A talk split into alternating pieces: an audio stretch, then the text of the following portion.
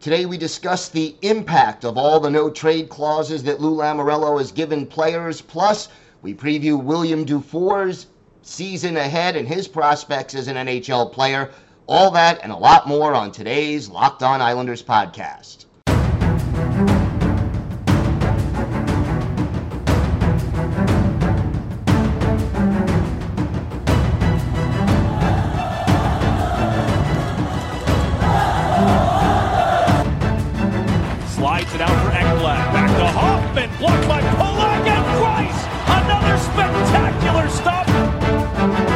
Broussard tees it up and a save is made by Bobrovsky. Nelson. Barzal with the open net and he scores!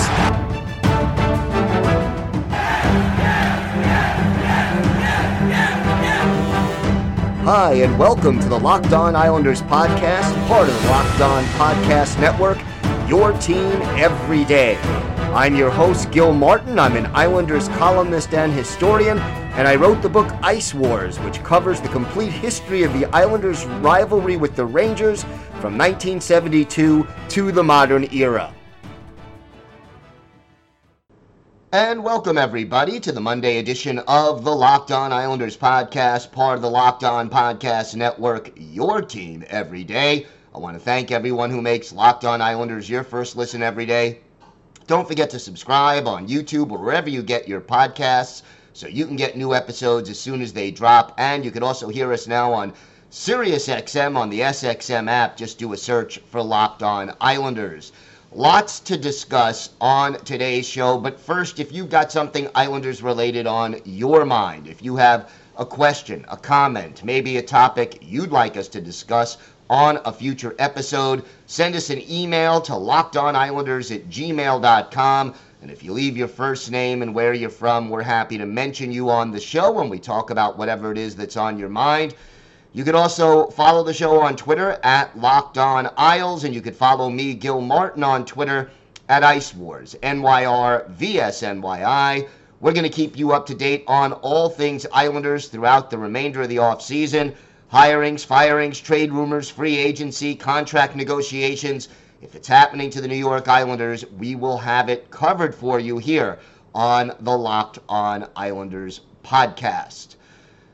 Today, I wanted to start off the show discussing something that I think is one of the many reasons that people are critical of Lou Lamoriello, and not all people, and we will discuss on Wednesday's show uh, some fans who support the way Lou Lamoriello has built this team, and we'll have some emails, so feel free to to if you do support Lou, feel free to email me and discuss that so uh, I can include your comments on the upcoming show. But realistically, a lot of fans critical of Lou Lamoriello. And it is understandable. Because if you look at this roster, and again, the Islanders presently have, what is it, uh, 23 players under contract at the NHL level, 24 if you add Oliver Wahlstrom, and you may have to add Zach Parise if he decides not to retire and to come back. But out of the 23 players that you now have listed as being under contract to the New York Islanders, 10 of them have either modified no trade clauses or complete no trade clauses. And that is a pretty big list of players. And what it does really is it makes it difficult to move on from some of these players who this team may want to try to trade and may want to, uh, you know, free up. You want to free up some cap space. Find one of the players who is older and maybe overpaid based on their present production. You want to trade them away. You really will have difficulty doing that uh, if you have a, a modified or full no trade clause for these players. And look, I understand the reasoning behind giving some of these players no trade clauses.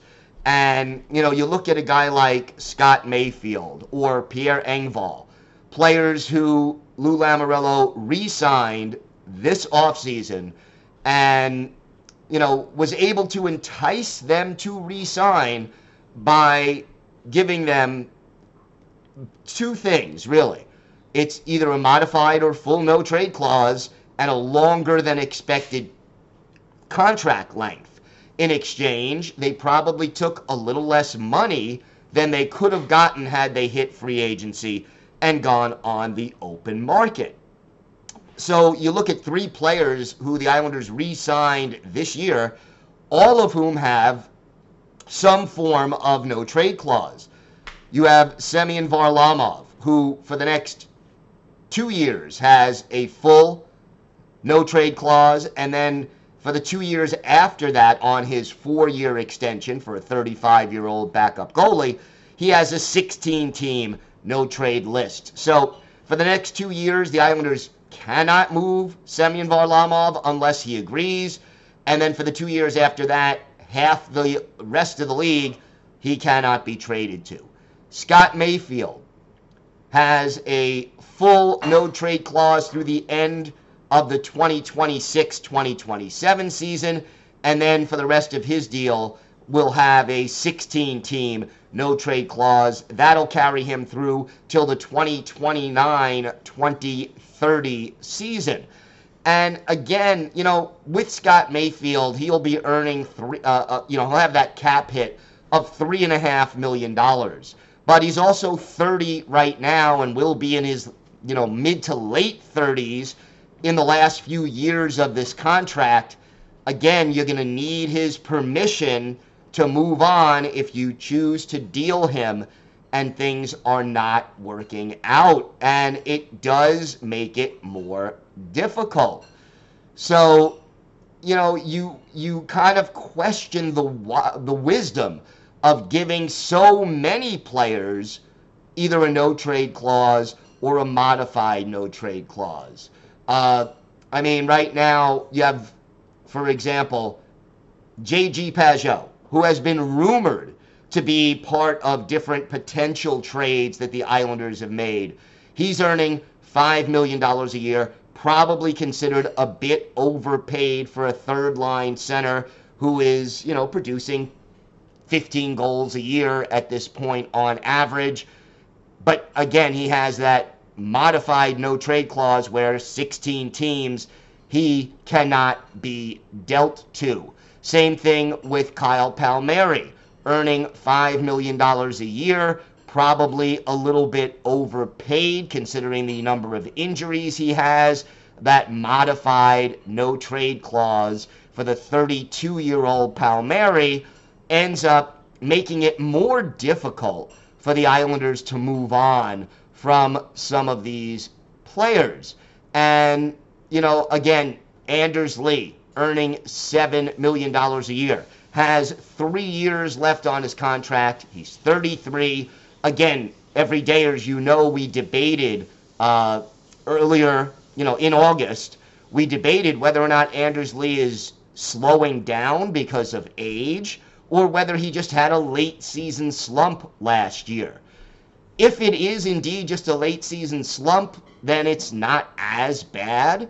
But if he is indeed slowing down, it's hard enough to get another team to try to take a 33, 34, 35 year old player with a $7 million a year salary. But having a no trade clause involved makes it even more difficult. So clearly, you know, having these no trade clauses or modified no trade clauses when you're trying to move players out for salary reasons, it becomes more difficult. And I don't think I have big criticisms with any one no trade clause that Lou Lamoriello gave out. I think it makes a certain amount of sense that, you know, again, you want to bring in these players, re sign them you give them that as an enticement. I think the problem is that by having 10 players on your roster, now remember, only 18 players dress for a game, but to have 10 players on your roster with either a no trade clause or a modified no trade clause, that cumulatively makes it more difficult to make trades, to unload salary, for the team to get younger. And I think that, again, looking at any individual move, you don't have as big of a problem with it. It's the same thing with trading away the first round draft picks. You trade away a first round draft pick and you acquire Bo Horvat or Alexander Romanov.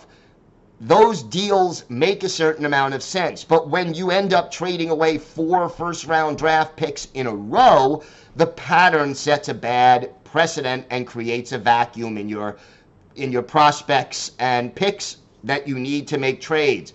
Same thing with the no trade clauses. Giving any one of these players or any three of these players no trade clauses is fine. But when you get up to 10, you make it more difficult to make moves, and that creates problems for the New York Islanders. All right, we have got more to get to on today's show. The Bridgeport Islanders bringing in some new assistant coaches, bringing in another veteran player. We'll have all of that covered for you. Plus, William Dufour and his future with the team, how he looks as a prospect. We'll have all of that and more coming up next on the Locked On Islanders podcast. Today's episode is brought to you by AG1. It's a product that I literally use every day. And AG1 is a daily foundational nutritional supplement that supports whole body health. I take it every morning before I head out. It gives me a little bit of extra energy and really makes me feel better before I start my day. And look, AG1 has the ability to just make you feel better because it has 75 high quality vitamins, minerals, whole food source, superfoods, probiotics, and adaptogens that help you start your day right. And it supports your gut health, nervous system, immune system, energy, recovery, focus, and aging. All these things. So, all of those benefits. So, if a comprehensive health solution is what you're looking for from your supplemental routine, then try AG1. Right now, you'll get a free one year supply of vitamin D and five free AG1 travel packs with your first purchase. Go to drinkag1.com slash NHL network. That's drinkag1.com slash NHL network. Check it out. So the Islanders in Bridgeport, kind of busy over the last few days, and I, I think overall that is good news. And uh, one of them a familiar face, in fact, a player who we had as our Islanders' birthday of the day not that long ago. The Islanders in Bridgeport short one forward on their roster, and they add a former Islander. Uh, to their roster, adding Tanner Fritz on a one year deal. Fritz was with the Islanders organization dating all the way back to 2015, 2016. And, you know, Fritz, he has been around, let's put it that way, during the course of his professional hockey career. The Islanders, his only NHL stop uh, playing 42 games for the Isles, big club in 2017, 2018, and 2018, 2019. Was in the Islander organization from 2015 to 2020, 2021. Spent the last two years with the Hartford Wolfpack. That's the Rangers AHL affiliate. Last year, 10 goals, 43 points in 67 games. So Fritz uh, 5'11, 192 pounds.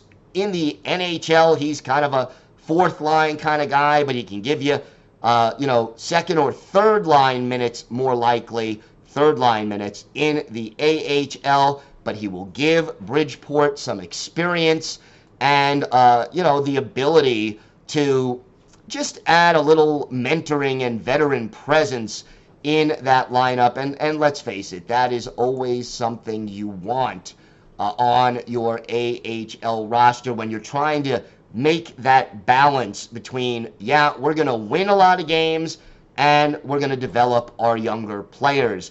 I think the emphasis is always on development, But at the same time, you want to win, and having some veterans sprinkled into that lineup, like a Tanner Fritz, who really is, again, one of those players who can fill in at the NHL level for a few games without hurting your team significantly if somebody gets hurt, but is more or less at this point a career AHL kind of a guy. So Tanner Fritz back with the Islanders, and that is good news certainly for him. And it should again give Bridgeport a little bit more, uh, a little bit more experience and depth in their lineup. Meanwhile, Bridgeport also making a couple of moves on the coaching front. Now we know that Bridgeport has a new head coach in Rick Kowalsky, who was an assistant last year. Well, he actually named two new assistants in Matt McDonald and Pascal Rhéaume. Now, McDonald uh, played at St. Lawrence University, went on to play in the Central Hockey League for one season, then a couple of seasons in the uh, ECHL and the AHL. Also played in Italy and Denmark before retiring, but then became an assistant coach with the Cincinnati Cyclones, and uh, then was a head coach there for four seasons, made the playoffs twice, and was an assistant in the AHL with the Grand Rapids Griffins up until last year. Rhéaume, meanwhile, uh, played in 318 games over parts of nine seasons for the Devils, Blues, Blackhawks, Atlanta Thrashers, Rangers, and Coyotes,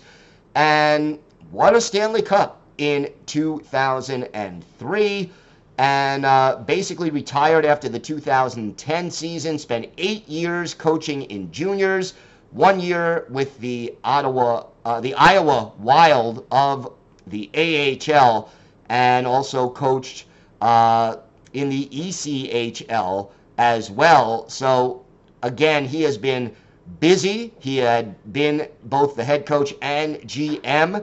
Uh, and then basically relinquished that opportunity in juniors to go on and get this opportunity with the Bridgeport Islanders of the AHL. So moving up from juniors to the highest minor league right now in, uh, you know, the highest minor league league in North America. Now his sister is Manon Rhéaume, who played in two preseason games as the first female goaltender in NHL history with the Tampa Bay Lightning back in 1992 and 93. So if the last name sounds familiar, that would be why. But now Bridgeport has filled its assistant coaching positions for the coming season. And again, training camp not that far away for either the Bridgeport Islanders or the New York Islanders. And look, I guess the question that's going through my mind right now,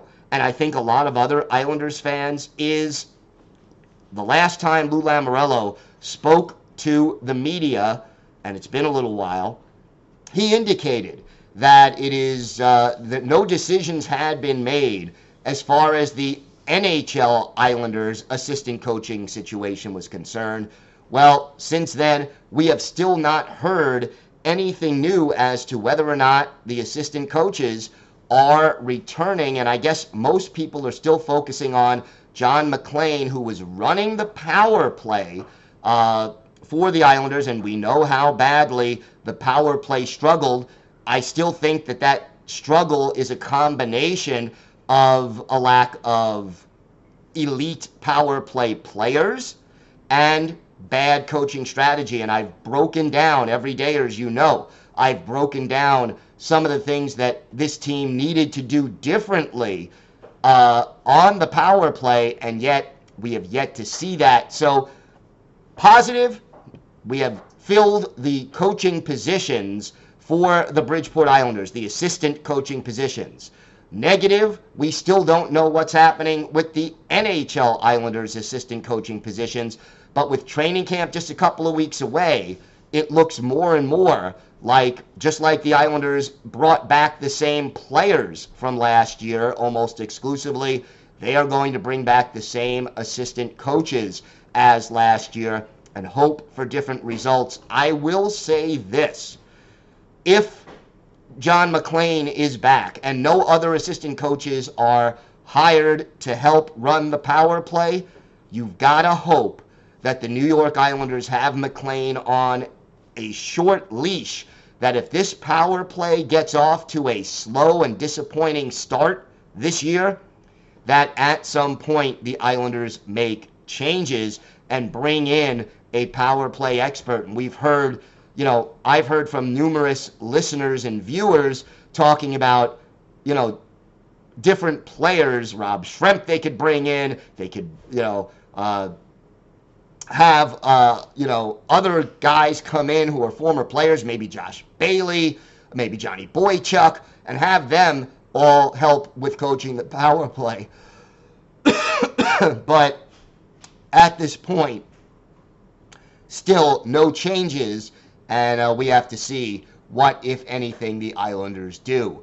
When we come back, we will discuss William Dufour, one of the top prospects in the Islanders system, what his skill set is, what his timetable is to join the Islanders, and uh, what his future looks like. Plus, our Islanders birthday of the day, one of the most popular Islanders players from their first two seasons who had a very difficult life after hockey. Let's see if you can guess who that is. All that and more coming up on today's Locked On Islanders podcast. So we continue our player by player look at some of the Islanders' top prospects today, and we discuss William Dufour, who the Hockey News has listed as the top prospect in the Islanders system and the 94th prospect overall in their Future Watch issue, which of course comes out what in like February or March during the regular season. So, uh, you know, this is uh, after the Aatu Räty trade. So a- after the Islanders traded away Anthony Beauvillier and Aatu Räty to get Bo Horvat. But again, the offseason and whatever changes happened after that well, that's not included in the hockey news analysis. But the hockey news still high on Dufour, projecting him to be NHL ready in 2024, 2025.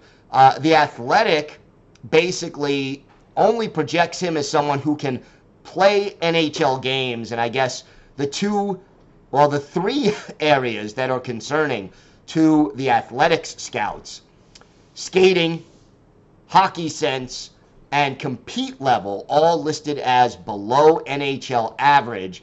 His puck skills listed as NHL average, but his shot is considered high end. Now, Dufour is six foot two, 215, so he has the, the build of someone who could be a power forward. He basically had a successful first season at the AHL level last year with 21 goals and 48 points in 69 games. He was a minus 13 uh, and added 51 penalty minutes. Did make his NHL debut for the Islanders against Boston. Struggled in uh, you know about six or seven minutes of ice time and then was benched for the rest of the game in what was sort of an inauspicious debut for William Dufour.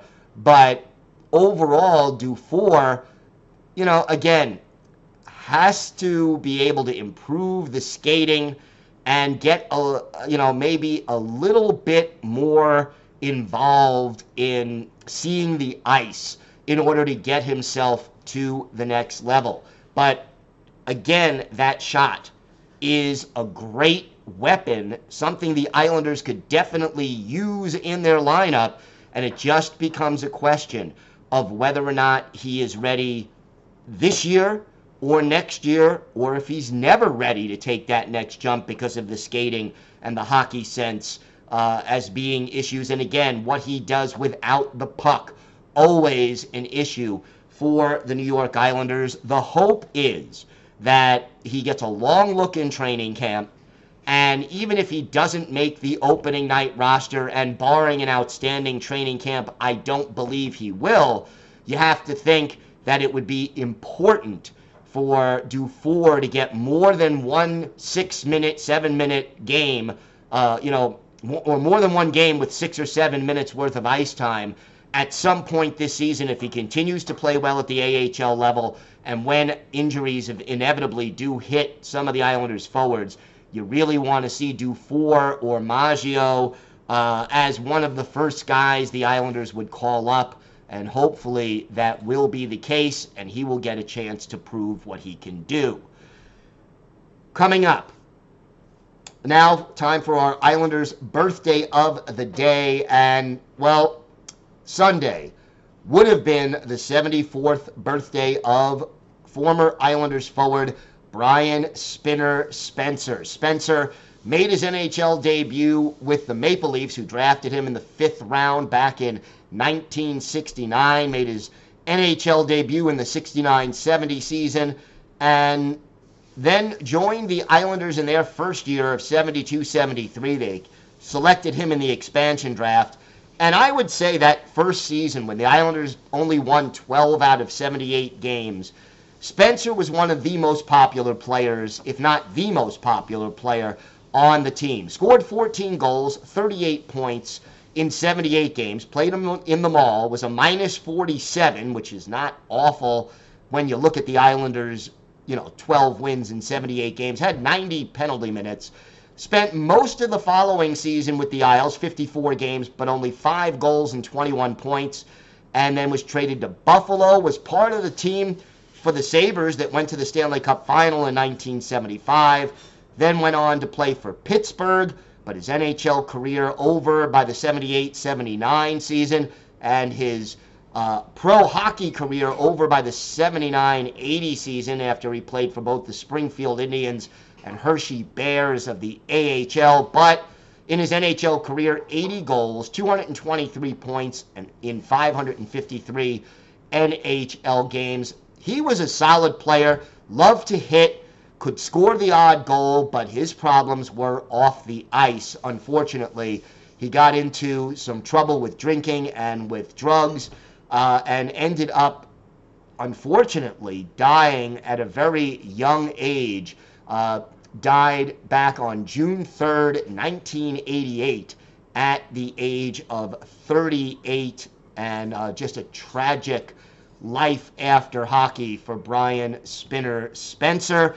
We go back and look at one of his better games with the Isles, March 20th, 1973, at the Nassau Veterans Memorial Coliseum. The old California Golden Seals are the visitors. Gilles Meloche in goal against Gerry Desjardins for the New York Islanders.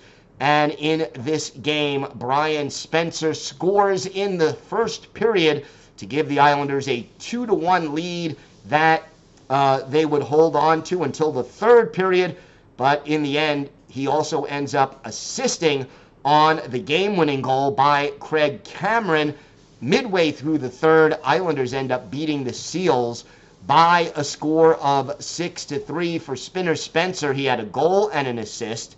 He was a plus three, had two penalty minutes, and had three shots on goal. Billy Harris had two goals in this game, and Bob Cook also had a goal and an assist for the Islanders. But Brian Spinner Spencer, who had a tragic life off the ice, but was one of the Islanders' most popular players during his tenure here on the ice. He is our Islanders' birthday of the day. Thanks again for making Locked On Islanders your first listen every day. Again, everydayers on Wednesday when we return, we will talk about uh, some of the reasons that fans are still supporting Lou Lamoriello, and we'll have the latest Islanders news, notes, and happenings. And just to give everyone an idea, training camp now just a couple of weeks away, and uh, two weeks from now, we will go back to our full five day a week schedule, which will continue all the way through free agency and probably the middle of July of next year. So uh, make sure you mark your calendars for that. Until then, have a great day, everybody. Enjoy Labor Day, stay safe, and of course, let's go, Islanders.